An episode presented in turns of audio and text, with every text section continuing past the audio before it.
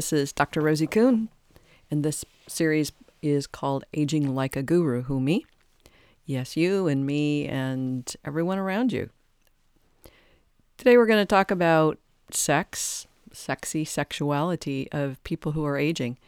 And, you know, it's interesting that um, the the information on men and virility is that they basically peak at like age 20 and uh, from there it's all downhill that's that's sort of what the science says.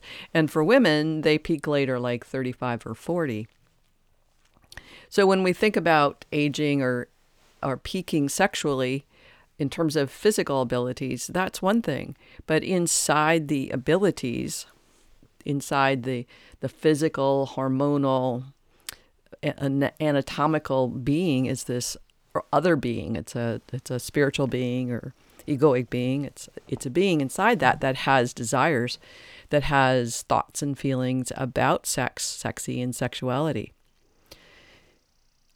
The other day uh, i was meeting, meeting with my group aging like a guru in um, in Orcas at the senior center and this particular day, there were only women there, and the majority of them were in their 70s, in a sense that I was, I'm the only one in my 60s, 67, so I'm close.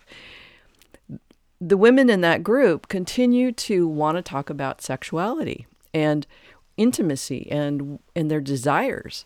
One woman is, uh, two women are with partners, and uh, the other three were not, and that includes me. I'm not with a partner um, and our desires and what that's like. And much as I've said prior to this particular episode of the podcast, how we are in our life in our younger years is very much how we are in our aging years. So, despite hormones, despite anatomical issues, uh, we are in essentially the same person we were. So, the issues that we have around sexuality and sex will continue to be present to us, you know, until we're no longer on the planet.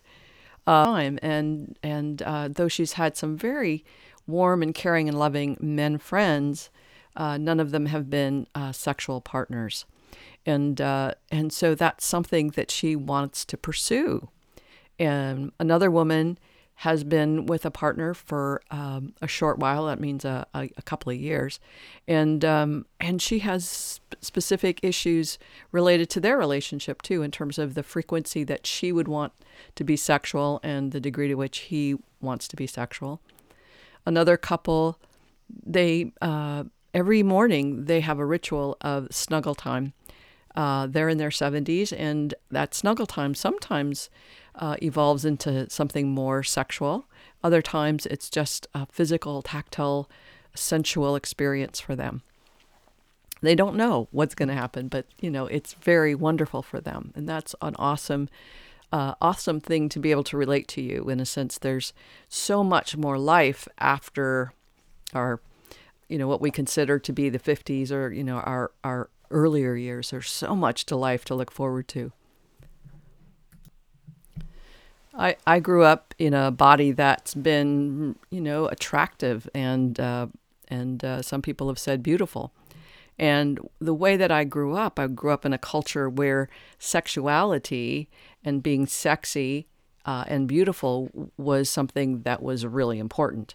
So when I consider who I am as a sexual being, I don't think of myself inside the experience or inside this body that supposedly uh, was is was beautiful, but who I am inside that that is something that may not be uh, worthy of love and affection, worthy of care and kindness. So my perspective and my orientation in relationship has been quite uh, just has been no no qualifications to be sexy uh, and to uh, please and pleasure men because that's because that's what you do. Um, and I rarely looked at what are my desires, what are my needs, what, what, how do I actually feel about being sexual, how do I feel about being in in a sexual relationship.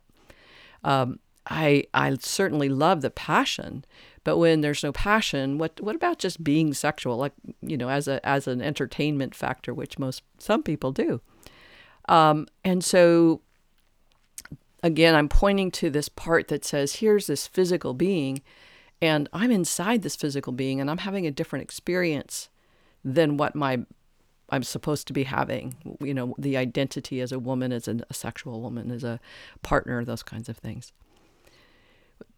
long time ago when I was training to be a therapist, a marriage and family therapist, part of our training was to uh, look uh, to be, you know, sort of get understand the um, the sexual relationship aspect of partnership, and part of that training included uh, films um, that were aging people having sex, um, gay people, all kinds of people and it was interesting and it was very challenging. And the worst, I'm saying the worst, but the hardest was uh, watching these movies of people. But the ones that were the most challenging for me were people in their 60s and 70s. Um, because their bodies were all flabby and they were old people and they were still engaged in the desire to please and pleasure um, themselves and their partners. And I thought, how could that be possible? Because they're not beautiful. They're not, you know, firm bodies. They're saggy, baggy bodies. And uh, in one particular film, the man had diabetes, and so he had a real erectile problem, dysfunction. Uh, but it didn't stop them from having a really warm, beautiful, caring sexual relationship. And that stuck with me. That was 35 years ago that I saw that in those images, kind of like, oh my God. Um, they were very startling. And yet, so now here's my body um, going in that direction of saggy and baggy and, um, you know, dysfunctions perhaps or uh, hormonal changes, which may mean my vaginal area or, you know, people my age, the, the vaginal walls change, those kinds of things that impact physically on uh, our physical capacities.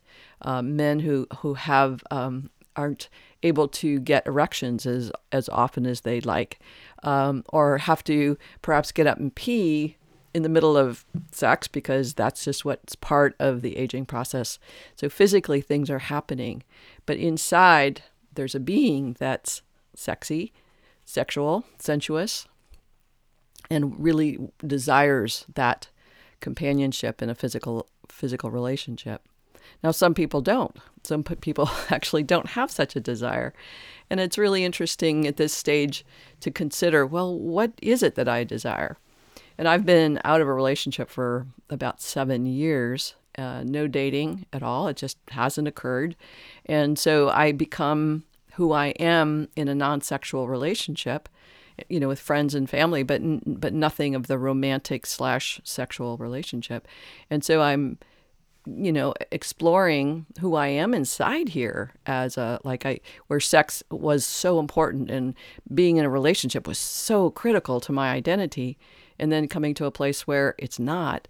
It just gives me and gives everyone those opportunities to say, who am I in here and what's my identity in relation to sexuality and aging or romance and aging. And essentially, I'm the same person. And I still have the same needs, much like the women in my group were indicating, is they still have this desire to express themselves sexually. And that's what this is all about is is the where we are able to express ourselves in our humanness in all different ways, sensuality, sexuality, creativity, all of those kinds of things.